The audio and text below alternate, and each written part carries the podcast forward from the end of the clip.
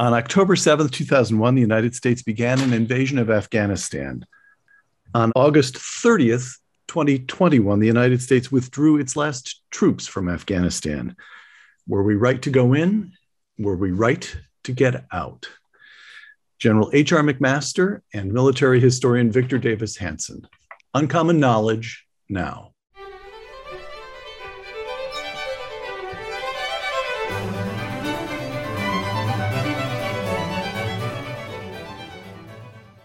Welcome to Uncommon Knowledge. I'm Peter Robinson. General H.R. McMaster served in Operation Enduring Freedom in Afghanistan.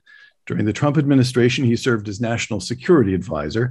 Now a fellow at the Hoover Institution, General McMaster is the author of the classic work, Dereliction of Duty Johnson, McNamara, and the Joint Chiefs of Staff and the Lies That Led to Vietnam. General McMaster's most recent book, the paperback edition of which is just about to be published, Battlegrounds The Fight to Defend the Free World. Victor Davis Hanson, a classicist and historian at the Hoover Institution, Dr. Hanson is the author of many books, including the classic study, A War Like No Other How the Athenians and Spartans Fought the Peloponnesian War. Dr. Hanson's newest volume, which will be published this autumn, The Dying Citizen How Progressive Elites, Tribalism, and Globalization Are Destroying the Idea of America. Victor H.R., The Wall Street Journal, Monday, August 30, quote, a U.S. military C 17 carried the last American troops out of Afghanistan on Monday, marking the formal end of the longest war in U.S. history, but leaving behind between 100 and 200 Americans and tens of thousands of America's Afghan allies to face a future of uncertainty and danger. Close quote analysis in a moment, but first, immediate reaction. What did you think the moment you heard that this withdrawal was happening so quickly and in such, what's a neutral way of putting it, disorder? HR? Well, uh, Peter, it's great to be here with you and Victor, even to talk about such a somber topic. I, I mean, I was not surprised at all, right? I mean, this is what happens when you surrender to a terrorist organization. And I think there are those in our, in our government who believe that there are no consequences for a lost war. What's astounding to me is this rationale that we had to leave on the timeline that we gave to the you know to the Taliban.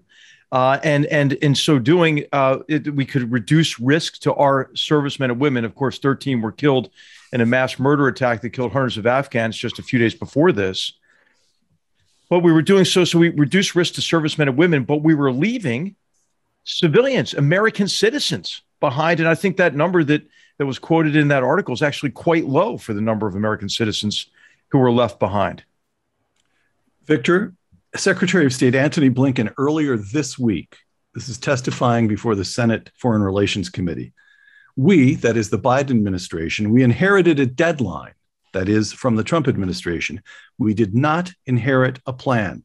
Had President Biden not followed through on his predecessor's commitment, attacks on our forces would have resumed. Close quote. Victor? Well, that was a very self incriminating statement. We inherited a, a, plan, but we didn't inherit what? I mean, he didn't inherit the conditions under which the prior plan said that there would be punitive actions if conditions weren't met more importantly is they inherited a lot of plans. They inherited a plan to secure the border. It was secure. They inherited a plan to have 3 million more barrels of oil and gas. They inherited a plan to have ANWR open. They inherited the plan, by the way, of about 2% per annum inflation. So they were very promiscuous in getting jetsoning every plan they got. And they did jetson this plan because whether we like it or not in a reductionist sense, there hadn't been any but he killed in Afghanistan for one year when he was inaugurated. And he had plenty of time to make a graduated plan. If he wanted to withdraw over two or three years, he, Bagram, if that's what he wanted to do, he could have done it. But he didn't want to do that. He wanted to get out and have a big parade and say, I, Joe Biden, the understudy and unfairly deprecated Joe from Scranton, I did what George Bush, Barack Obama, Donald Trump didn't do. I got out of Afghanistan. I did on September 11th. That's what it was about. It was the original deadline he set was September 11th. HR and, and Victor, both of you, Well, here, look, here's a quotation from President Biden in an interview the day before the final American troops departed. Quote, I'm quoting the president. The idea that somehow there's a way to have gotten out without chaos ensuing, I don't know how that happens. Close quote. So I'd like to come to the analysis of whether the decision was right and wrong. I'd like to discuss our 20 years in Afghanistan. But first, as a purely military matter, was he correct? Once the commander in chief gave the order to get out, a certain amount of chaos was inevitable, and they did the best they could. HR? No, that's not true. I mean, once he said that you can only have X number of troops on the ground, you know, 2,500, and they have to leave on this particular schedule, then then your your your your options are, are quite limited. You can't keep Bagram open. Bagram has 78 outposts. You know, it, it has a, a, pretty significant perimeter to man and so forth. So, I mean, you, once you give a number and a timeline, and that became the mission, then you're going to have catastrophe like we saw. And so, what was the mission given, you know, to, to the rest to the government, to the government departments and agencies? Was it to get every American out and do so in good order? To get every one of the citizens of our allies, our European allies. Remember, America's back, right? We're supposed to have a renewed commitment to, to our allies, get the Afghans out who have worked with us and who will be brutalized and murdered if we don't get them out. That was not the mission. The mission, Peter, was get the hell out on the timeline I gave you. And once you do that, that this is what you get. You get a humanitarian catastrophe. You get American servicemen and women killed on the on the on the way out, uh, and and you have really the, uh, the the Afghan people really thrust into hell uh, with, with no apparent way to get to get out of hell. All right. This is how it ended. Let's go back to how it began. 20 years ago, September 11, 2001, almost 3,000 Americans die in terrorist attacks. President Bush demands that the Taliban government of Afghanistan hand over Osama bin Laden and expel Al Qaeda, which was responsible for the ter- terrorist attacks. The Taliban refuses. October 7, with the British, we begin an invasion. December 22nd, a new government of Afghanistan takes office. Time elapsed from the beginning of the invasion. First bombs are dropped again on October 7, new government on December 26. Time elapsed, elapsed from the beginning to the complete overthrow of the Taliban, two and a half months. Again, it will come to questions of policy in a moment. But as a military operation, projecting that kind of power to the far side of the world, entering an one of the most difficult theaters in the world, mountainous. Uh, how do you judge that as a military operation, the way it began? Victor? Well, it was brilliant. I was teaching for a year at the Naval Academy that year, and people were giddy, and naval avi- aviators, for the most part, who were, you know, being guided by people on donkeys. They thought it was the pre-modern and post-modern success story. And they, we had three missions. That's what was announced. Number one was to get bin Laden. And number two, the government that aided and abetted him. And then number three, to create conditions on the ground which the Taliban are and or Brown would not come back. So this was in reaction to whack-a-mole during the Clinton administration, where we just bomb and go home. And everybody was saying, we have, this wasn't nation building. It was just creating a stability that was free of, of the Taliban and um, bin Laden. And that pretty much uh, worked. But what happened is over the next 20 years, I think people in the administration and the military did not articulate in a cost benefit analysis and candor to the American people to make for let them make that decision. And so what happened? I, will come, can I come? I'll come to that in just a moment. I want yeah. to ask. I want to yeah. circle back. Just as I say, there's a new government that takes yeah. office in Afghanistan on December 22nd. HR stepped back a couple of weeks earlier, Victor mentioned that one of the stated missions was to get bin Laden. And the, the, what is now called the Battle of Tora Bora takes place from December 6 to December 17, 2001. We think we've located bin Laden's headquarters. We think bin Laden is there. And before the battle is over, some number of terrorists, including bin Laden, if he was there, escape into Pakistan. Did we miss a chance? If we, it, as I understand it, the general consensus of Intel all these years later is that he probably was there. If we had succeeded, was that a botch? Was that a small botch within a, within an otherwise yes, brilliant operation? It was, and it was it was a, a, result in large measure of the, the type of campaign we waged. We decided to to wage a light footprint campaign to rely mainly on courageous intelligence professionals and special operations forces who enabled our tremendous air power to support Mujahideen era militias that were anti-Taliban. It was those militias that liberated Afghanistan and, and liberated Kabul and put the Taliban forces and government on the run. Uh, they, they stopped over in Tora Bora on their way to Pakistan, where ultimately they would regenerate. But what we found is that by this over reliance on militias and not deploying enough U.S. conventional force capability, we had a hammer, but we had no anvil. We had no way to block them from their, their egress in, in, into Pakistan. And this was really a fixation of the Pentagon at this time because of this orthodoxy of what was known at the time as the, the revolution in military affairs, right? And, and so we paid a lot of attention to how to unseat the Taliban government, how to defeat their fielded forces, and not enough attention to how to consolidate gains and get to a sustainable outcome in Afghanistan, consistent with that third objective that Victor mentioned, which is to ensure that whatever political settlement emerged in Afghanistan uh, could withstand the regenerative capacity of the Taliban and would remain fundamentally hostile to the jihad to jihadist terrorists, in, including the Taliban. All right. So, Victor, back. I've just we've just done a few moments on the first two and a half months. Now we get to this 20 years. Um, 20 years. We stayed there for 20 years. HR, why? What what what what what were we thinking? You have said elsewhere it wasn't a 20 year war. It was a one year war that we fought over and over again 20 times. Explain what you mean. Well, we've been in Europe at the end of World War II for almost 80 years, right? We've been in Korea for, you know, for you know for for 70 years. You know, we have been in Colombia since 1999 uh, with very small forces enabling uh, en- enabling the Colombians uh, to combat uh, the organized crime networks and drug cartels and insurgent groups. You know, so we've been in the in the Sinai, you know, for you know since the since the 1970s. You know, we've been in the Balkans uh, since the mid 90s. And so, what was required in Afghanistan because of the regenerative capacity of the Taliban and the resilience of jihadist terrorists who were waging, by the way, an endless jihad against us was a sustained commitment that would allow the Afghans to bear the brunt of the fight and, and of course, to, to have the resilience, the strength uh, necessary to, to cope really with the regenerative capacity of the, of the Taliban. That's what we abandoned. We abandoned, I think, because we talked ourselves into defeat right? We didn't sustain our will. And, and a narrative, a false narrative about the war really took hold in, in the United States that this this uh, this was a, futile endeavor because because Afghanistan was not yet Denmark. You know, I mean, heck, it didn't need to be Denmark. So it just Victor, needed to be Afghanistan. Victor, here's here's Lee Smith writing in the tablet.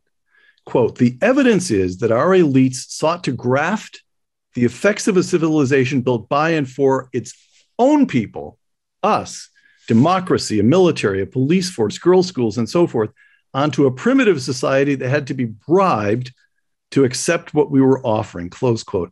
That gets to something I think you were you, you were about to start in on this, Victor. This notion that somehow the original mission was directly tied to obvious American interests, above all, the defense of this republic. And yet, somehow or other, it became it took it took root in American thinking that it wasn't the defense of this nation; it was building schools for little girls on the other side of the world that we were actually. What? How did all this go? How do we get involved in the nation of business well, we all, nation we all, building? Well, we have 150. HR's right. We have 150 plus outposts, bases, whatever you want to call them, all over the world. So Afghanistan was not the abnormality or the aberration. But when we go into these places, and we stabilize them temporarily, and we have a mission to uh, advance U.S. and our allies' interests, then people say, well, look, this baby has measles. Oh, look, this guy has no teeth. And then it starts to be mission creep. And from 20 years ago, that mission creep reached levels of absurdity. So finally, we, a uh, imperial power who gave up Afghanistan and were leaving in humiliation, were still flying the pride, flag. We were advancing George Floyd murals in a traditional pre modern society. We were bragging on our gender studies. These are the imperial pretensions of a victorious, strong power. They're not something that a power in defeat and humiliation tries to do. So we, we combine the worst of both worlds. We were trying to leave a cultural implant, but without uh, at least manifest military strength. The other thing is, from the very beginning, because of the rapid victory and the brilliance actually in 2001, I think a lot of people thought, you know, Iraq was a bad war and Afghanistan was a good war. But if you just look at it historically, Afghanistan is always much harder than a country like Iraq. It had no middle class, it had no industry, it had no ports, it was landlocked. And we had allies in the Middle East. We had none in that area. More importantly, we had a nuclear Pakistan right on the border that we didn't know how to deal with. We never understood whether it was an enemy or friend or what, but it was undermining our efforts. And it had strategic deterrence of a sort because it was nuclear. So there were so many things against us. And yet, and yet, from 2015, you could argue that the U.S. military was not in a active combat role day to day. It had stabilized things, at least stabilized it in, that had in the way that Alexander and 200 years of his successors or the British Empire after the third uh, Afghan war, that the plains, the, the cities, the area that you want had been, you know, complacent and, and uh, I shouldn't say complacent, but compliant rather to what our, our strategic aims were. But if you're going to go into Afghanistan and say it's going to be pretty easy and we're, we're going to have all of these cultural ruffles and flourishes like we did in the end, but you're not going to pay attention first to military uh, efficacy. And that's what we do. We replace the Taliban and kick Al Qaeda out of the country. I'm going back to the three items in the, yeah. in the original mission. That happens in a matter of months. Yeah. It takes a decade. It's 2011 before we get bin Laden, but we do. Yes. And by 2015, that country is, I'm, this is where the question comes, that qu- country is stabilized in as much as it's no, it is certainly no longer a threat to us. So this isn't a 20 year war. It was complicated. It was extremely difficult. You're asking, but in, but in something like 14 years, we actually did what we needed to do. Is that correct? yes, but you're asking me, a civilian military historian, to do something that the military and these administrations did not. So you could have asked that question of George W. Bush and Barack Obama and Donald Trump, and especially Joe Biden. And we did not have people uh, articulating what exactly we want in Afghanistan, what is the cost benefit analysis in Afghanistan, why we must stay there, and do it explicitly. Instead, we had people, even though we had not lost at this point one American in 16 months, this was just two months ago, that were saying we're making progress. Progress, that was the word they used progress, progress, and the other synonym, advancement. This was General Milley. This was Secretary Austin. This was Joe Biden. This was Blinken. This was all of them. And that, and yet we know at the same time, the President of the United States in a private phone call was saying, even if we don't have progress, would you please basically lie and say we do? So we haven't articulated that mission. And HR is right that we, we've been in South Korea and, and Samsung and Hyundai and that, that, that vibrant economy, but we articulated it. We didn't this time. HR, I know you you have answers. To, I'm going to put another couple of questions to you. Once once it becomes the narrative that we're there to improve life for Afghans, we're not there to defend ourselves. We're there to build a better life for Afghans. Then the whole venture becomes subject to withering critiques of. Let me just give you a couple of examples here on corruption. This is from an investigative report in the Washington Post. A forensic accountant helped analyze 3,000 Defense Department contracts worth 106 billion, 106 billion dollars. The conclusion: about 40% of the money ended up in the pockets of insurgents, criminal syndicates, or corrupt Afghan officials. Close quote. That's over 50 billion dollars in corruption. Here's a that's one line of attack. Here's another line of attack in the Spectator. On Ivy League campuses, students are taught to decry colonialism, but Ivy League diplomats who sought to remake Afghanistan in Harvard's image were among the most ambitious practitioners of colonialism in world history. Alongside the billions for bombs went hundreds of millions for gender studies in Afghanistan. According to a USAID observer, the gender ideology included in American aid routinely caused rebellions out in the provinces, directly causing the instability America was supposedly fighting. Close quote. Okay, these are the kinds. Now, you've been hearing criticism of this nature for two yeah. decades. How do you? How well, do you, well, Peter? Peter, what you're I think what you're setting up is a straw man, right? I mean, oh, it is. There, there, there's there's a lot of there's a lot of ground between the ideology of the Taliban, which wants to thrust Afghanistan back into the, you know, to the seventh century, uh, and and uh, and you know this neoliberal ideology that some elements within the U.S. government or non-governmental organizations were trying to introduce into Afghanistan. Afghanistan is not naturally a, a, uh, a, a jihadist, terrorist-friendly place. It really was only became a theocratic dictatorship under the Taliban after a destructive civil war from 92 to 96. And then, of course, the Afghan people suffered tremendously from 96 to 2001 under Taliban rule. The Asia Society has been doing pretty good polls in Afghanistan across the 20 year period uh, since 9 11. And the most support that the Taliban has ever registered uh, in Afghanistan was for 13%. Now, the problems that you identified are problems that were potentially fatal and proved fatal to the Afghan state. And that's the problems associated with corruption and organized crime. But I believe that those problems were enabled mainly by our short term approach to a long term problem in Afghanistan. And the, and the way this, this occurred is that we kept telling, of course, the Afghans, hey, we're leaving. Okay, now we're really leaving. Now we're really, really leaving. And here's the timeline for our withdrawal.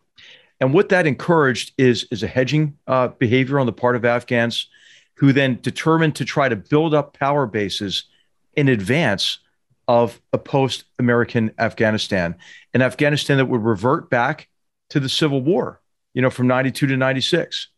And so, or, so the, that prompted the corruption. Various warlords are trying to steal as much money as they can while the going is good, roughly. A- absolutely. And they became stakeholders in state weakness because it was the weakness of state institutions that gave them impunity. And the political settlement, actually, in Afghanistan, again, because we're leaving, became wholly reliant on unchecked criminality. Because when when uh, Hamid Karzai, you know, looked over his shoulder, and said, "Who's got my back?" Nobody. He cut deals with the Mujahideen era elites, and in exchange for their fealty, he gave them license to steal. So it was our lack, really, of diplomatic and political engagement uh, and, and a commitment to a, a small scale sustained effort that led to this self destructive behavior on the part of the government or exacerbated to the degree that it was potentially fatal to the Afghan state. And, and, and the, the, the organized crime activity in Afghanistan was, pr- was primarily politically motivated. Now, this is not without precedent either in, in post conflict scenarios. You know, the, the, the government of Syngman Rhee in South Korea uh, after after after the Korean War in 1953 was was profoundly corrupt, and uh, and, uh, and and you know that was a pretty dire situation, right? Where you had a company that been a, co- a country that had been ravaged by decades of war and brutal occupation. You had really no natural resources at all in the country. Not even a tree had been left standing after the Japanese uh, the Japanese occupation. You had an, an, illiterate population and a hostile neighbor, and as I mentioned, a, a corrupt government.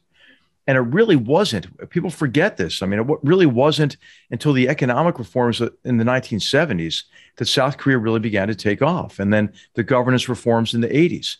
It took a long time, right? There are no short term solutions to long term problems. And what happened in Afghanistan is our short term approach actually lengthened the war and made it more costly. Victor, here's Donald Trump. He hears the criticisms that I, and of course, he has for at least a time, he has H.R. McMaster as his national security advisor to say, now, Mr. President, listen to the other side. But here's Donald Trump. He said, wait a minute. Gender ideology? Our people have been imposing gender ideology on them. 40, 50 billion dollars in corruption. Those Afghans are stealing us blind. This is ridiculous. Just get us out. That's understandable, at least, isn't it, Victor? And is, is there something to it? Yeah, the problem and I agree with a lot of what HR has, but remember, this is not in isolation. We're talking about Afghanistan in terms of NATO, South Korea, deterrence against China, a huge $800 billion, but most importantly, a country that now is approaching $30 trillion in debt and had not seen until our country, our country, 2017, uh, a decline in the middle class wages for 12 years and hollowed out. If you go to Youngstown, Ohio, or Southern Michigan, that whole area, and I've been through it on car and ridden, ridden a bicycle for hundreds of miles the last 15 years. It's it's devastating, and that was part of it, globalization. But the point was there was a large constituency that nobody paid any attention to, and they never said to those people, "We are going to spend perhaps a trillion or two trillion dollars in Afghanistan." and we're going to probably give them anywhere from 50 to 80 billion dollars in training and weaponry and we're going to do this so that we don't have bin laden now that is a possible argument but that argument was never made in that context so everybody said the border's open we've got this huge debt there, the middle class is losing and we're over there and there's not a good record with the russians and the british being over there and we we want to know why. And nobody stepped forward and said, "This is Korea. This is how we did it in Korea. This is how we did it." And there are parallels, but there's also a lot of dissimilarities. If you look at where Korea is, the South Korea, which when we went in there, it was to protect Japan and it was to stop Soviet expansionism that already during that period had nuclear weapons. And we had all sorts of concerns about allies from the Philippines to Taiwan to Australia. When you look at Afghanistan geostrategically, you can make the argument that it's important. But for those so called deplorables in the middle of the country, it's going to be very hard to make the argument that Afghanistan is of their strategic importance. And, and at a time when this country's been hollowed out. And so, what I'm getting at in a windy fashion is that's what Donald Trump was saying. He wasn't just saying, well, look at Afghanistan. Where, where's the beef? What's going on? He said, in the larger pictures of things, this is not United States of 1965 or 1970 with 6% GDP growth and a booming economy. This is a country deep in crisis. And, and he wasn't necessarily wrong because remember, while we were in our last throes in Afghanistan, General Milley testified before Congress that the chief worry that he had along was white white rage. He wanted to understand it. This crackpot theory that found in Professor Kendi's works that you can be racist to be racist and discriminate. And what I'm getting at is, what did those people think like that? They thought this. If you look at the people killed in Afghanistan over 20 years, our people or our or, people, our right. people, and the people in Iraq, about 74% of the deaths in Afghanistan and maybe a little higher in Iraq were of the white middle working classes. Okay. And they they doubled their percentages in the general population. There are about 30% white males are in the population. They were over 70%. I have, I have no problem with this. But this military said to us, we're going to be proportionate representational in everything we do. This is what I'm quoting almost exactly uh, Austin. So you go over there and then you're you're hunting out white rage and you're, what you're basically saying to these American families, generation after generation, who have been the fodder for American wars. They fought really. Hey, hey, hey Victor, I, am sorry, I got to tell you, soldiers are not fodder. Okay. No, but I don't mean. No, I know what what I, what I want to tell you is that soldiers don't want your pity. And I don't, I don't think I don't think military I, families want your pity. I don't. I'm not giving them their pity. And I'm we don't break it. each other down by identity category. Oh, we, don't? we all bleed the same color. That's and you what, know. And you know what soldiers want more than anything, which I think is what I agree with you HR, most about. Me, what, what I agree with you. I let you finish. Yeah. Just let me finish. Yeah. I didn't say that. I said that. I said that this military testified before Congress that they were going to be proportional representation and they were going to be, uh, pursue basically a, way, a woke so I'm not saying this.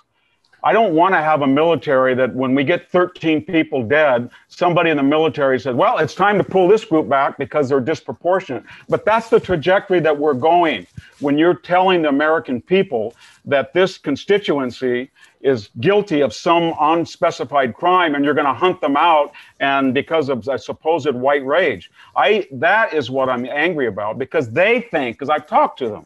They use the word fodder to me. I've talked to families who've said to me, I sent two kids to Iraq and now they're thinking that they're suspicious. So, what I'm getting at is this military, at the very point that they should have concentrated and focused American attention on this crisis in Afghanistan, what were they doing? They were lecturing the country in con- congressional testimony about Professor Kendi about white white rage, about white supremacy, about the need for proportional representation, and whether they wanted to or not, they created the image that there was a particular culpable profile, and that profile. And that's what Donald Trump was trying to say, whether it was manipulative or not. He was saying that profile is the forgotten man in the center of the country. And they lose yeah. economically, they lose out of globalization. And now they have fought in a way that's very uh, uh, they didn't think about proportion. They didn't think about race. They it was integrated. They had the idea of a melting pot. The race is incidental, but their their commanders didn't. At least the Pentagon brass, because if you look at the testimony of Admiral Gilday, or if I read you the transcript of General Milley, that's not what they're talking about. That race is uh, incidental. They're talking about it as something essential. Well, what you're pointing out, what I'd like to do is try, try to connect two streams of this conversation. One, one is uh, one is this idea that that uh, that that identity politics, elements of critical race theory, you know, should be infused into our military. That would have a completely that would have a destructive effect on the essential element of combat effectiveness, which is unit Anywhere. cohesion. But wait, you're using the subjunctive. I'm well, using the well, hey, it already has been. Well, it, well, we have to protect our, our, our warrior ethos a, against these, you know, reified philosophies that tell us not to judge fellow soldiers by their dedication to duty, their willingness to sacrifice, their courage, their toughness, their commitment to one another and to the mission. That's what we judge soldiers by. And that's and, and that's essential uh, to combat effectiveness. But the other aspect of I think the warrior ethos that is under risk is the idea that hey, in war, there is no substitute for victory. There is no substitute for winning. And what has crept into our lexicon and been infused into the military in certain quarters well before any elements of critical race theory were terms like responsible end, right? Ideas that these wars are unwinnable. What, what was winning in Afghanistan? Winning in Afghanistan was a sustainable political order in that country that was hostile to jihadist terrorists and with Afghan security forces that with a, a very small amount of our support could sustain that effort and bear the brunt of the fight against enemies of all humanity. And one of the straw men I think we're setting up in this conversation is that trillions of dollars, you know, wasted on these, you know, gender programs and everything. Well, look at actually, first of all, the progress that was made in helping Afghanistan just become Afghanistan again, right? The Afghanistan prior uh, to, to, to, the, to the civil war and prior to, to the brutal rule of the Taliban. But, but also consider the amount of resources that were being committed toward the end. And I would say, even before the mistake to engage in capitulation uh, negotiations from 2019 to 2020. And that was, you know, that was a force of about 10,000, yeah. about 2.5% of our defense budget, and expenditures of about $22 billion a year. Was so, that sustainable? I, I would say it was sustainable. And actually, it was sound policy as if you think of it as an insurance policy against the catastrophe we're witnessing now. And I just want to point out the person who got us on track for that strategy was Donald Trump. Mean, because what when we briefed him on all options in 2017, and it was not my job to advocate for any of these, I felt as national security advisor, I provided the elected president with options and explored the long term costs and consequences of each. And if you go back to the August 2017 speech, I believe, Victor, that was the only time we had in place in Afghanistan a, a sound, sustainable uh, approach to the war that prioritized our interests, right? And and and and would in fact honor, you know, the sacrifices and service uh, of, of our, our men and women um, who fought there for over 20 years. HR, can I just, uh, on one, just point of clarification, one second. So, HR, are you saying that these reports of $187 billion spent on gender studies and billion, tens of billions wasted in corruption, you're saying they're mistaken or that they don't matter no, in the larger I'm, picture? I'm, what, what I'm saying is you're not placing them in context of the sustainable the effort really from 2017 to 2018 to 2019. I think the the, the war, wars, as, as, Victor knows better than anybody, right? War, wars do not do not ever appear linear in, in, terms of their trajectory. They're based on a continuous interaction, you know, of opposites, uh, to use a Clausewitzian phrase, between our forces and the enemy. And then policies and strategies shift over time. We neglected really what was necessary to consolidate gains in Afghanistan. And then when we woke up to the to the idea, well, heck, we do have to do more.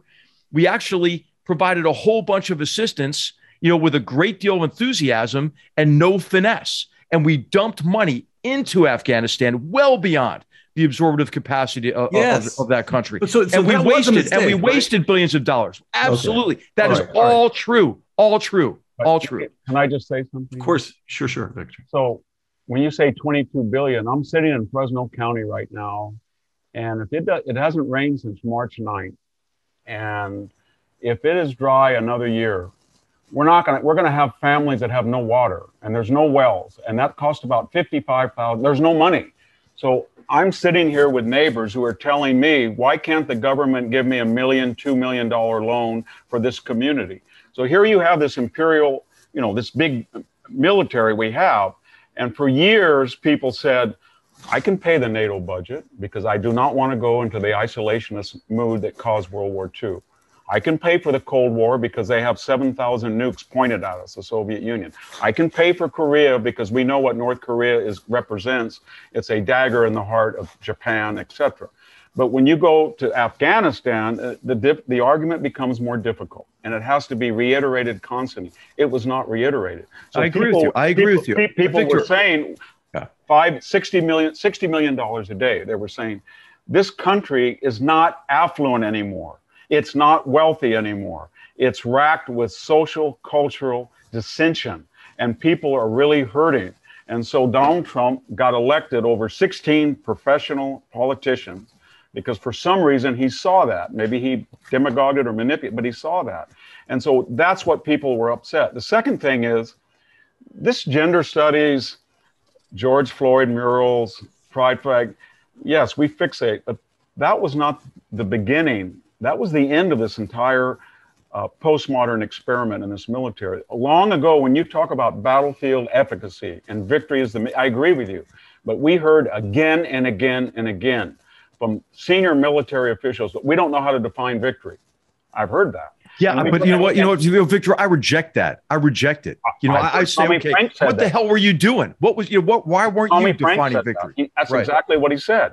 And I know, I know. But, we, heard and, this word. We heard, we heard proportionate. We don't, we're going to respond proportionate. Never in the history of war has any general said, I'm going to respond proportionally. He's always said, I'm going to respond to aggression disproportionately to create deterrent. So what I'm getting at is this postmodern stuff, the ultimate sick manifestation is what we saw in the last days of Kabul. But come on, this was back way back. I taught at the Naval Academy for a year. And I have taught at UC Berkeley for a while. I've been a visiting professor at Stanford. I've been a visiting professor at Pepperdine and Hillsdale. And I can tell you that that was the most postmodern progressive place I've ever taught at, more than Berkeley or Stanford.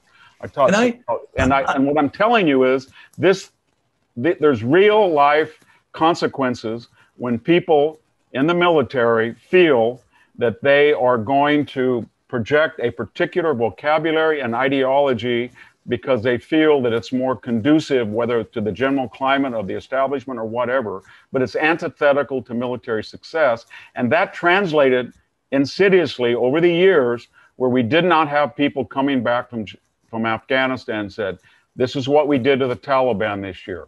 This is what we're going to do to them next year. We, we're going to defeat them. It was never that message. It was you know, always, I, I, you know, Victor, Victor, I, I, agree, I agree with you. I agree with you, right? I mean, you know, I, you know, I, I believe in the, you know, the G.K. Chesterton uh, observation on, on, war, right? That it's not the best way of settling differences, but it's the only way to ensure they're not settled for you. And and what what I think is extraordinary is this idea, right, that lost war ha- wars have no consequence. We are about to, to to to witness even greater consequences, not only the humanitarian catastrophe, but the political catastrophe and and by the way, the security uh, okay. catastrophe. But nobody, as you said, and I agree with you on this, across three administrations, The leadership of those administrations failed to explain to the American people what they deserved and needed to know about the war in Afghanistan. What is at stake?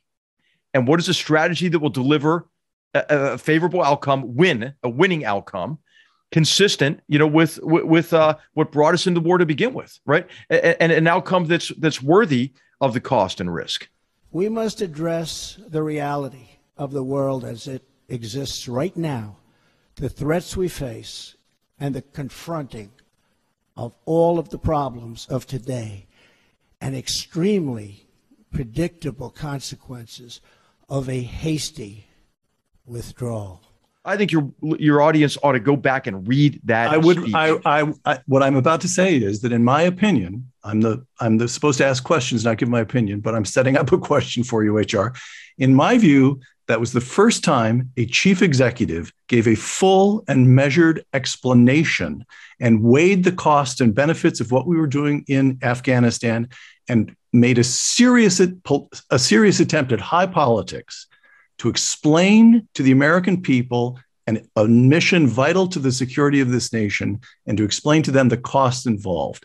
First time in I don't know how many years, but in years. Also, though, the last time. And here's you and Victor have fleshed out big themes. I'd like to go to a smaller, just a sort of historical question here.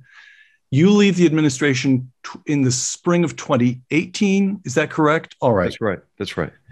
Hy Rothstein in the Wall Street Journal. This is about 10 days ago. The U.S. initiated peace talks directly with the Taliban. The Afghan government, America's own creation, was excluded from the negotiations.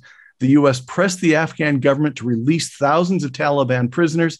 American leaders have been oblivious to their own culpability for undermining the will of the Afghan security forces. Close quote.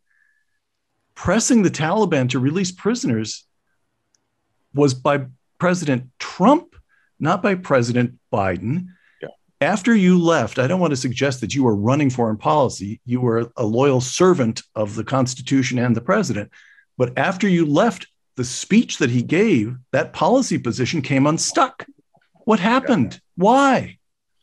Well, it just it turned out to be not sustainable in terms of, of our will and, and the president's will. And I think a lot of people got in his ear who who uh, were reflecting the frustrations of uh, of the American people, the, the frustrations that, Victor like, covers so brilliantly in, in, his, in his book, The Case for Trump. I think okay. he lays it out, right? What, what were the sources of this discontent? And that and that did affect, I think, our, our ability to sustain the will. The president didn't really sustain that communications effort with the American public. I don't think our Department of Defense or state officials did either. And so what happened is, you know, we, we lost our will. And this is why I, I look at this war as self defeat. We defeated ourselves in Afghanistan what the Trump administration did with this 2019 initiated, you know, capitulation talks is what they the only way to view them, I, I think, uh, with the Taliban is is they they prioritize withdrawal as an end in and of itself, and they doubled down on the same flaws of the Obama administration. Remember President Obama in 2000, uh, 2010, I think it was, you know, when when he when he announced a reinforced security effort in Afghanistan and gave the enemy and the world the timeline for the withdrawal of those troops at the same time, and then said, okay, now we want to agree with you. This is this postmodernist nonsense that, that Victor's talking about. How the hell does that work? Right? In, in war, in yeah. war, winning means convincing your enemy your enemy's been defeated. And we're telling them, no, all you have to do is wait us out. But there's one difference, and that is, and I agree, if I I wouldn't have talked to the Taliban. No way. But here's the difference. During his tenure, he killed Baghdadi. Against a lot of criticism, he killed Soleimani. He bombed the, President Trump. You're talking. Yes, about. he bombed the SHIT out of ISIS. Pretty much made them rendered them combat ineffective. When over 200 Russian mercenaries attacked a U.S. facility in Syria, they killed them all.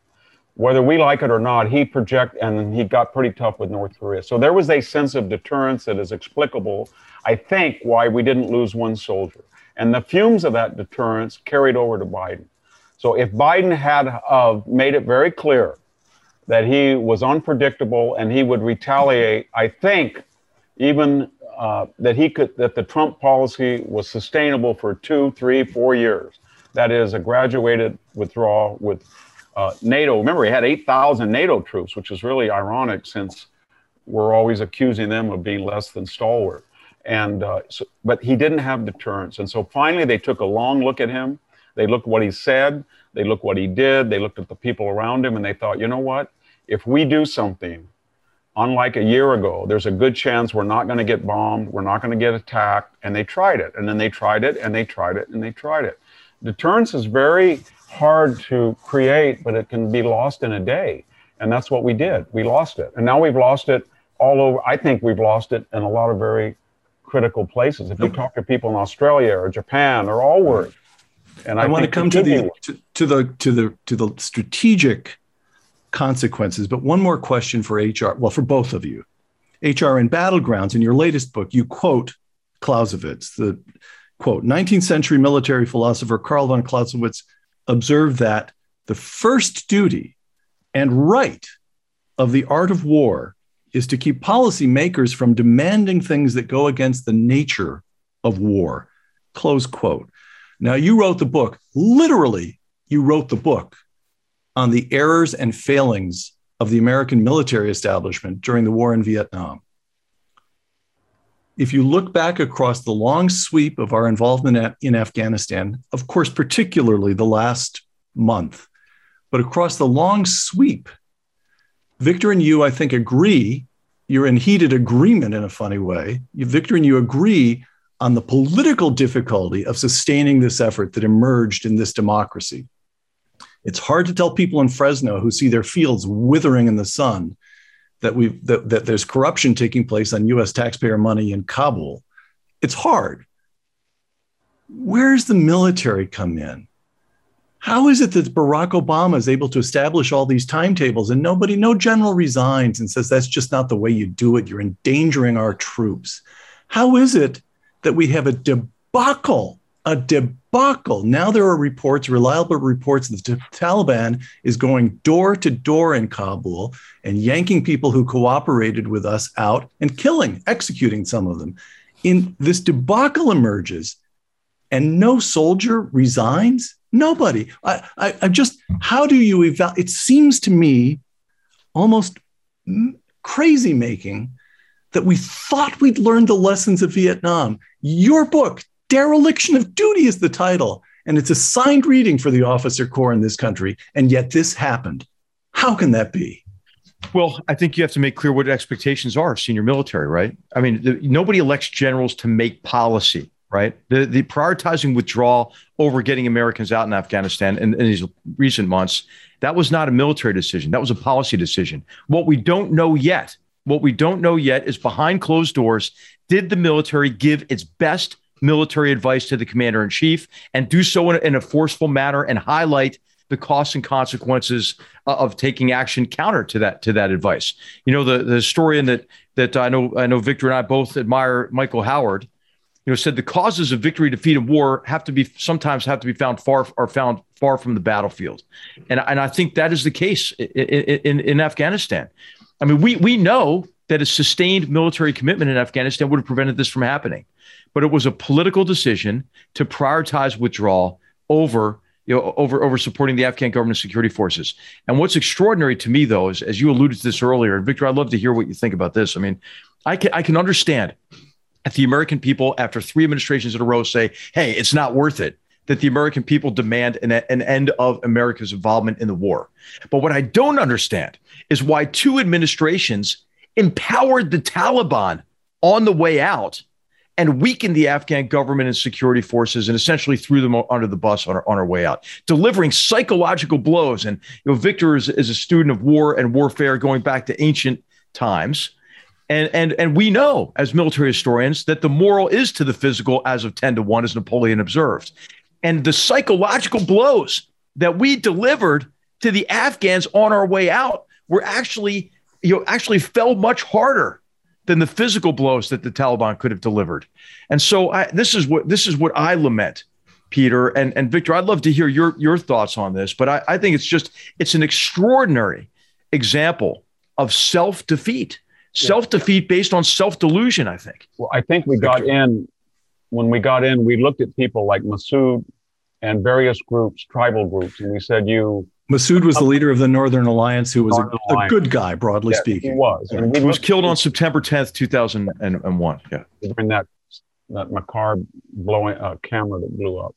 So my point is that we knew that there was a blueprint to to help people in an indigenous fashion. We didn't say to Masood, uh, we want you to have a gender flag over your tent. We want to know the gender ratio. And if you're a guy, if we ever have to lift you out, we'll make sure that we have culturally sensitive food like we're doing now. So we weren't there yet. We were trying to find common allies, and maybe we could have had a coalition of people. Afghanistan was never going to be a centrally governed country like a, a nation state, but there was a there's a methodology, and I don't know where that went, but I will say that there's something I agree with HR, but when you go overseas and you talk to foreign people, diplomats or journalists, they will tell you that a CENTCOM commander has become a Roman proconsul and that we are so powerful. We have so much that the military is training people essentially because they, the, the foreign governments go to the military because they know they have the clout to do stuff, rescue people, get people in, call the president.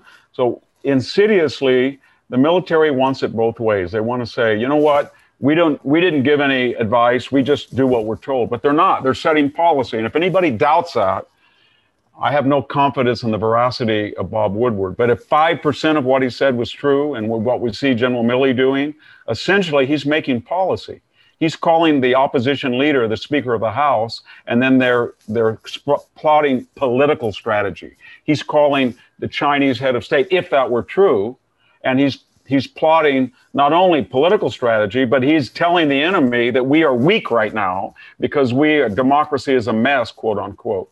So I one thing I liked about HR's work on Vietnam was he was saying this, as I understood it, that there is a crisis of confidence in the post-Vietnam military, and whether it was the values or whether it was the uh, bureaucracy, we didn't fight that war in a way that we won on the battlefield, but there were strategic and tactical decisions that nullified that victory. And we've got to remake this military. And we did. And so by the time of the first Gulf War, HR was uh, the victor in the biggest tank battle since the Yom Kippur War. That was amazing. We did that. And all I'm suggesting is insidiously, incrementally, something has happened to the U.S. military's top brass. I don't know if it's the New York Washington nexus. I don't know if it's this retirement uh, progression where they, they retire and go right to Raytheon or the corporate board. I don't know what it is. Something is wrong, and we have to recalibrate it. And this is why I'm worried. This is the first time in my life when I talk to conservative students, conservative university. This is the the basis of support for the U.S. military as it is for the CIA and FBI.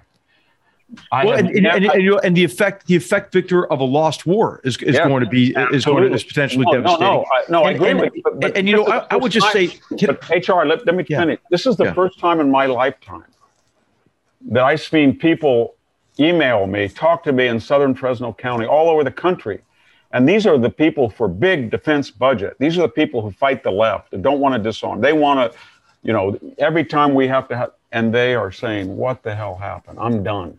And yeah, that's, I, I, th- I think there, there is an element of misdiagnosis here. I would say, though. So I, I think that part of the problem with the professional military ethic, if maybe we should use that term, and, and the potential corruption of it, uh, is how politicians are will, are trying to drag the military into partisan politics and and then undermine military professionalism in a way that could be devastating. Wait, wait, and, wait, wait, example, wait, wait, wait, wait, wait, and, wait, wait, wait, wait. I'm, I'm going to give you nobody, an example of that. I'm nobody dragged. Nobody dragged. Nobody dragged. I can quote. I won't do it because of because of perceptions and, and politeness, but I can quote verbatim the spontaneous edit- editorialization of 11 four star generals. And I mentioned one.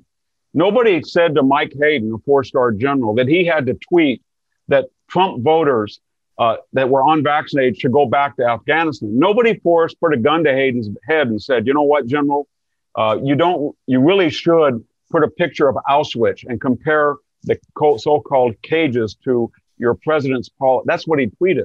We're having people in a way that we have not seen since Douglas MacArthur and Curtis LeMay and Edwin Walker. And remember, the Uniform Court of Justice was not just in response to World War II and the 16 million people who were civilians who came through and they didn't want, you know, uh, Wait, Victor, I just military. But I just want to say one last thing. I just, was, you mentioned was, MacArthur and LeMay and Edwin Walker as disrespect for the commander in chief. Is that yes? Okay, yes. sorry. And so this was it was signed in 1950, and I think May, and it was ratified in 51 at the height of the McCarthy period, the Cold War, when we have generals weighing in. And finally, we said, we do not like that. And so Article 88 was part of that huge corpus.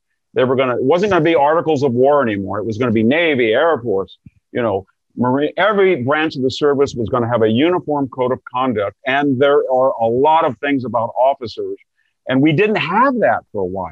We had the occasional crank, or we had during the Clinton, uh, go, uh, Bush, we'd have admirals sign petitions, but we never have had this many retired officers explicitly, explicitly yeah. talking about their commander in chief as, and I'm quoting directly as one said, he's a Mussolini. I've never heard that before. So they, hey, hey Victor, Victor, they're, they're doing you, they're doing spontaneous. Nobody's got a gun to their head. No, as as as you know, as an historian, right? Nothing is unprecedented, right? I, I think that I, I would say that the military became quite partisan, you know, during our Civil War probably more more more partisan. Well, it was now, when half of the officer corps defected to fight for slavery. I you know, know we, we have the we had the revolt of the admirals in 1947. You mentioned MacArthur, but that's but there have been other code. That's why we had this code. It was saying the articles of war didn't work. We're going to re refashion the whole military, and we didn't really have this to this extent. So it takes what it takes. It, ta- it takes really the military to jealously guard its professional military ethic, as you're suggesting. Yeah. I think that that responsibility doesn't stop upon retirement, as you suggested. suggested. I agree with you. That's why I don't sign group letters. That's why I don't endorse candidates. That's why I don't engage in this kind of partisan vitriolic discourse that is dominating uh, uh, today and obscuring really su- and preventing substantive discussions of the issues we're facing. It's why I wrote the book I wrote, right? The other the other aspect of this though is is our, our political leaders have to take on more responsibility. And the example I was going to give you is Mark Milley did not call Speaker Pelosi. Speaker Pelosi called Mark Milley and and, and surreptitiously taped that phone conversation. Yes, I know that. And then and then leaked that for partisan purposes. Yeah. So she was dragging the military in to, to partisan politics. I, I Donald, to- I think there are examples of Donald Trump doing having similar behavior. Yeah. I think when Vice President Biden, remember the quote that he said as a candidate when his candidate Biden, "Hey, if Trump doesn't leave, the military is going to march." I mean, hell, this is this uh, is, is is he trying to evoke you know the same danger to our mo- democracy that Cromwell presented uh, in, in no, the seventeenth century? I think, I so think, I, I think I, I, think it is on both sides. It is reserve our professional military. But, but, but the difference is the military has a higher responsibility. These are the political class. They're not the political class. That's what politicians do. They try to force people, they try to lobby, they try to do everything. But the military was a bastion against that. And well, and, and, and I'll tell you, I think, I think the, the, you know, the, the idea that, that the, the professional military ethic has, has, has fragmented and is in shambles is overstated. Do we have work to do? And yes, to you strengthen do. it. All right. But I do agree but with I, you. This is. Want, let me just let me just finish so very quickly, and I promise very quickly, Mark, and, and correct the record. When Mark Milley said he apologized, Mark Milley is chairman of the Joint Chiefs. Yes, when he apologized for the so-called photo op and the improper behavior of Trump. And by the way, the Inspector General of the Interior Department found nothing that was. This is when uh, President Trump um, uh, walks across Lafayette Square, yeah, and, the, supposedly, and, and and okay, so we know he did. Okay, and immediately, immediately yes, immediately we heard in the press that Mark Milley was talking about resigning. Now, where did that come from? That came from a leak from his office that he was considering resigning as a virtue signal. And remember, Bob Woodward did not, whether he, somebody talked to him. So we have the, we have this leak game going on where everybody, which I, which I think, which I think is a travesty. Like I, I, just got to tell you, so I, I just want to tell you that Bob, if, if you read a Bob Woodward book, Please don't believe it. I mean, I have seen I, the I, reactions. no, I, mean, know, please don't believe it because you know it, there may be an element of fact in there, but yes. everything is bent and twisted to get the headlines yes. he got in the last know, couple days. Right? I, know that. I re, I reviewed the the pernicious nature of his methodology, but what I'm saying is there were people to the call. So he's going to have. What I'm getting at is whether they're doing it anticipation or they're preemptory or whatever. We have a politicized military hand in glove with the no no no no no we don't yeah, we no do. we don't okay oh come on no we do hold on we're going to do a separate show this is this is this is you know, all i'm saying wow this is great stuff i'm thinking great stuff we'll do a separate show on this back to Afghanistan to close it out because Victor yes. tells us he has an appointment later this afternoon. I said to change my oil. I was to change. Yes, I know. I you now all the viewers know that you consider changing the oil in your car more important than talking to me. Well, probably the right decision. Listen to this. Here's the equipment we left behind in Afghanistan. More than 200 airplanes and helicopters, some 75,000 military vehicles, and over half a million rifles, machine guns, shotguns, howitzers. Can the Taliban use some of that material while selling off the rest Absolutely. of it? Have we just armed and financed one of this nation's principal enemies, HR? Hell yes, we have. And you know, Victor's written about this. But what I just want to point out again is this is what happens when you surrender to a terrorist organization. I, I mean, it's as if we're acting like there's no you know, there's no consequence for this. I mean, it's it, it is appalling, it's inexcusable, uh, but but it, but it, this is what happens when you prioritize retreat and withdraw over doing what's sensible uh, for for our security and and for our the defense of our question nation. of magnitude. Just for a layman here, I've read reports that the material and equipment we left behind runs to in value to tens of billions of dollars it, uh, but I've also read reports saying, "Oh, don't worry about it. Without spare parts, I, all that stuff will I, become useless very quickly." No, you go on the website, you go in the DoD. What a lot of them have been actually, you can't find the information. They have been uh, rendered inert. And there's but, a big debate the, whether the $85 billion represented a 20 year aggregate investment that incorporated training costs and that wasn't just a right. simple hardware so or the I'm just I'm just as a military question to a layman like me Okay. What did we answer. just give them? What did I'll we just you, give them? We gave them 80% of the dollar amount we've given Israel in the history of the Jewish state. Everybody says too much. 80%. We've given Israel about $105 billion in today's dollars. Okay. Right. Training, whatever you want to call the actual input. And by the way, when we buy weapons, often the training is incorporated into the cost.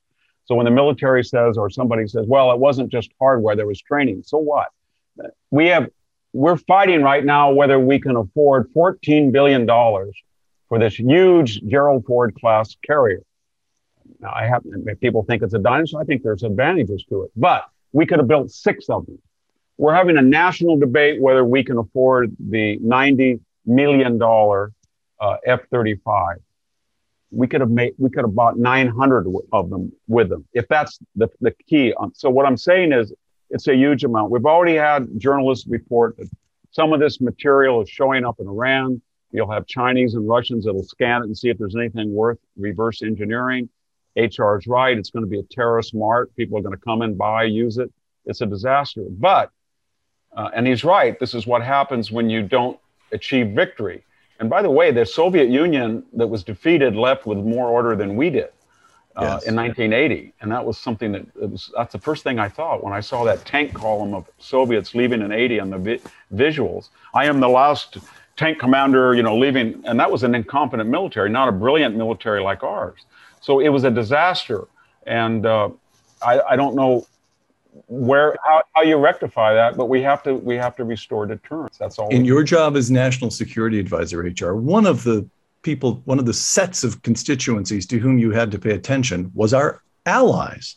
Walter Russell Mead on the international repercussions. This is the Wall Street Journal a few days ago. Quote Arab countries are worried. India and Israel depressed. China and Russia are scornful. Close quote.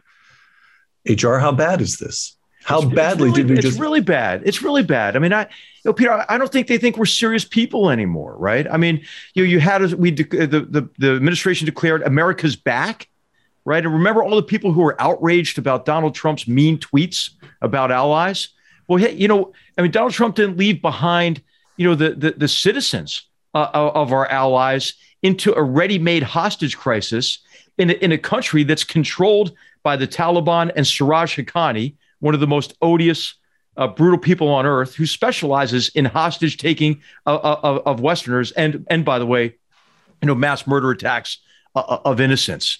So of course we have a credibility issue, and and if and and Victor's been alluding to this. I mean, if if deterrence is capability times will, I think our, our allies and our, our enemies and, and our rivals and our adversaries believe that that the will factor is down to about 0 mm-hmm. And, and you know this what this reminds me of.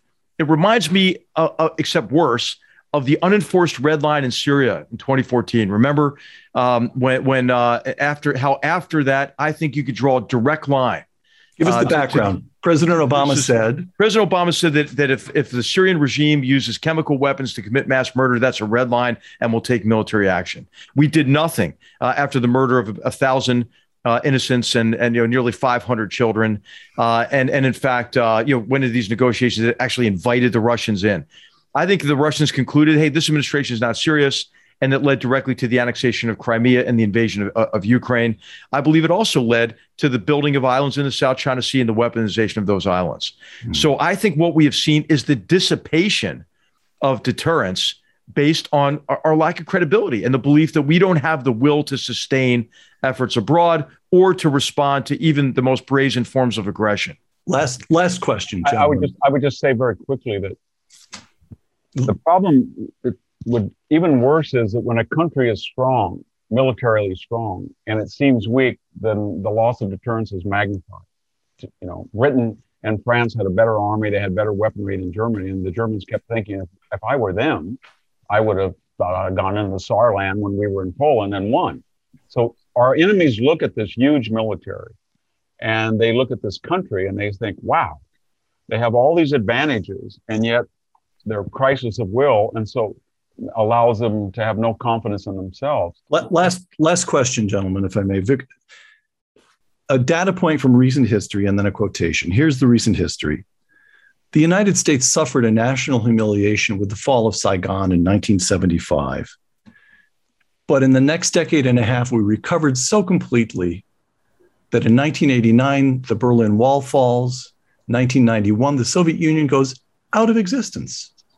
We won the Cold War. That's the point from recent history. Here's the quotation. This is Yoram Hazony, the Israeli scholar, who wrote an article. He cited the writings of a medieval Arab scholar who argued that successful civilizations possess asabiyyah, which can be translated morale, self confidence, cohesion. And then Hazony writes cohesion is what the Taliban have. Cohesion is what America has lost. Close quote. Can we recover, or does what just happened in Afghanistan prove that the United States, the West itself, represents a spent civilizational force? Victor? Well, I think we can recover, and I have to remain confident, but we have to remember that what the Romans call luxus or affluence and leisure are just as deadly as poverty and want. And we, we're a very affluent, wealthy society. We're disunited. We're going back to the idea, contrary to Martin Luther King, that race is now suddenly essential rather than incidental to who we are. We've got $30 trillion in debt. We've got an alienated uh, working middle class that has been the losers of globalization. So military power is a reflection of economic, cultural, and social unity and robustness and why we're much stronger than any other country. Uh, geometrically, we're not increasing at the rate of, say, economic power that China is. But I, I, this is why I remain confident. If you go back through civilizations and you look at the stuff of strength, it's fuel. We're the largest fuel, fuel gas and oil. It's education. 18 out of the top 20 universities in terms of research, science, math are in America. In terms of food, we're the largest uh, food producer in terms of value constitutionality. We have the longest two, constitutional system in the world, 233 years. So we have all of it. All we need is a, a regeneration of the elite establishment class. And somehow we got this idea, it's a bipartisan, that we have redefined elite as somebody who has a cattle brand, Harvard, Yale, Stanford, without ever asking themselves what they're doing at those places.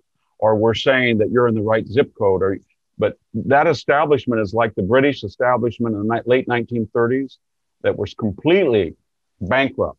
The tory leadership under stanley baldwin and chamberlain it took somebody like churchill to tell the britons we're strong. We always were. You just didn't know it. We're strong right now. We just need a reagan or jfk or somebody to say you know what?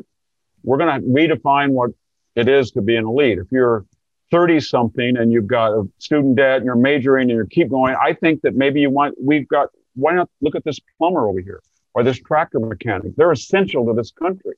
But we somehow gotten this idea that, that a degree or a particular attitude or a particular cursus honorum is going to make you something without actual, you know, performance. And I think we're going to have to go back and, and say to ourselves, we got to start back where we were from the original founding idea of what this country is about a constitutional republic, small government, strong middle class, auto- economic auto- autonomy of people, and unity, where everybody, this is the only multiracial democracy that's ever been tried.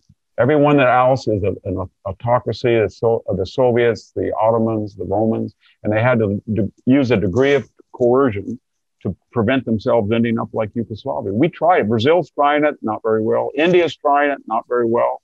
But why would we forsake that idea when we were making so much progress? So we got to go back to what was working. HR, could I could I could I put a slight twist on the question for you? The freshmen are returning here to Stanford, where all three of us have our positions at the Hoover Institute. It doesn't matter Stanford, across the country.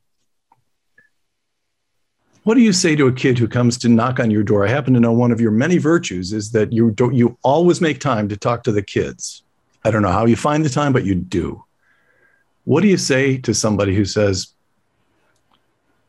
General McMaster, I could go to when I graduate from this place, I can go get a job in Silicon Valley and make a ton of loot and maybe make a difference of some kind, maybe help build a real company. But I'm kind of considering going into the army. I'm not sure it's it's worth it anymore. What do you say to that kid? I would say it's absolutely worth it. It's worth it because of the, the less tangible rewards of service. Yeah, you're, you're right. You're not going to make a lot of money, but what you'll be is you'll be part of a, a team that is that is committed to a mission bigger than yourself. Uh, to defend our nation. And I believe if you're engaged against jihadist terrorist organizations, the enemies of all humanity, I think you know, American warriors are warriors and humanitarians because they have been fighting along this modern day frontier between barbarism uh, and civilization. Uh, they'll also be part of a military that demonstrates its combat readiness, its combat effectiveness in a way that deters conflict and, and helps preserve, you know, the freedoms that we all enjoy. And they'll be part of an organization in which the man or woman next to them is willing to give everything, including their own lives for them. That is difficult to replicate anywhere. They'll be part of the warrior ethos, uh, an ethos that, that rests on a common commitment to principles like honor, courage, self sacrifice. And, and in what they accomplish together as a team, that team will grow together in in in uh, with, with bonds of mutual trust and respect and really affection. So I would say heck yes, join the United States military. And I was just at West Point this past week, and I got to interact with a lot of cadets.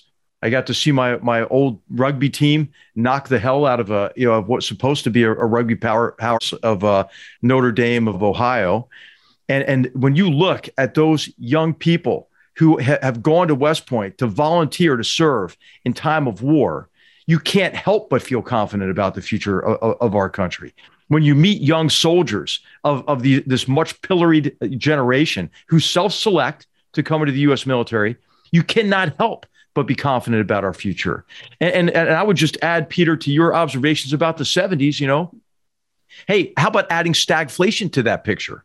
You know, how, how about adding, you know, the you know the the Carter so-called malaise speech uh, to, to that picture. And, and you mentioned the, you know, the hostage crisis, which put kind of an exclamation point uh, on, on, on, a, on a decade of pessimism. Also a decade in which the Soviet Union appeared confident, right? Yes, that's you know, right. Their, their, their, their totalitarian authoritarian system was superior to ours. But you know what? I, I, I often quote Wang An, a Chinese immigrant to the United States who founded Wang Computers.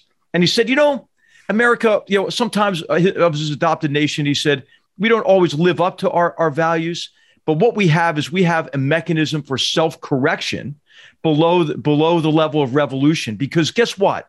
In our democracy, we have agency. And what makes me kind of most disappointed in much of the popular discourse today is this sense among among Americans that we can't do anything about the problems and the obstacles we're facing. Hell yes, we can do something. We can demand better. We all get a say in, in how we're governed. We can convene you know, we can convene Americans uh, for respectful, meaningful discussions about the challenges we face and, and how to overcome them. And, and I think that's, that's what we endeavor to do at the Hoover Institution. And I think it's a very, very important service at this time. And it has to happen in civics organizations and in churches and in communities across, across the country and boys and girls clubs. And I think we ought to make a concerted effort to restore our confidence in our common identity as Americans and our confidence in, in, our, in the great gift the gifts that we have as Americans in our democratic principles and institutions and processes, rule of law, freedom of speech, because, you know, we have it. I've been to places, Peter. Victor's been to Iraq with me, places, you know, where, where, where that doesn't exist. It's not a pretty picture. And so, as we are lamenting really the catastrophe in Afghanistan, we still, I think, ought to take a moment to recognize the regenerative capacity we have in this country and also to acknowledge you know, the, the, great promise of America. And if we owe our servicemen and women who made the ultimate sacrifice in Afghanistan anything, I think it is to live well and to cherish the freedoms that they fought to preserve. And, and I, I think we can do that. And if we do it well among us older guys here, you know, that, that we can maybe help build a better future for generations to come. General H.R. McMaster and Dr. Victor Davis Hanson, thank you. For Uncommon Knowledge, the Hoover Institution, and Fox Nation, I'm Peter Robinson.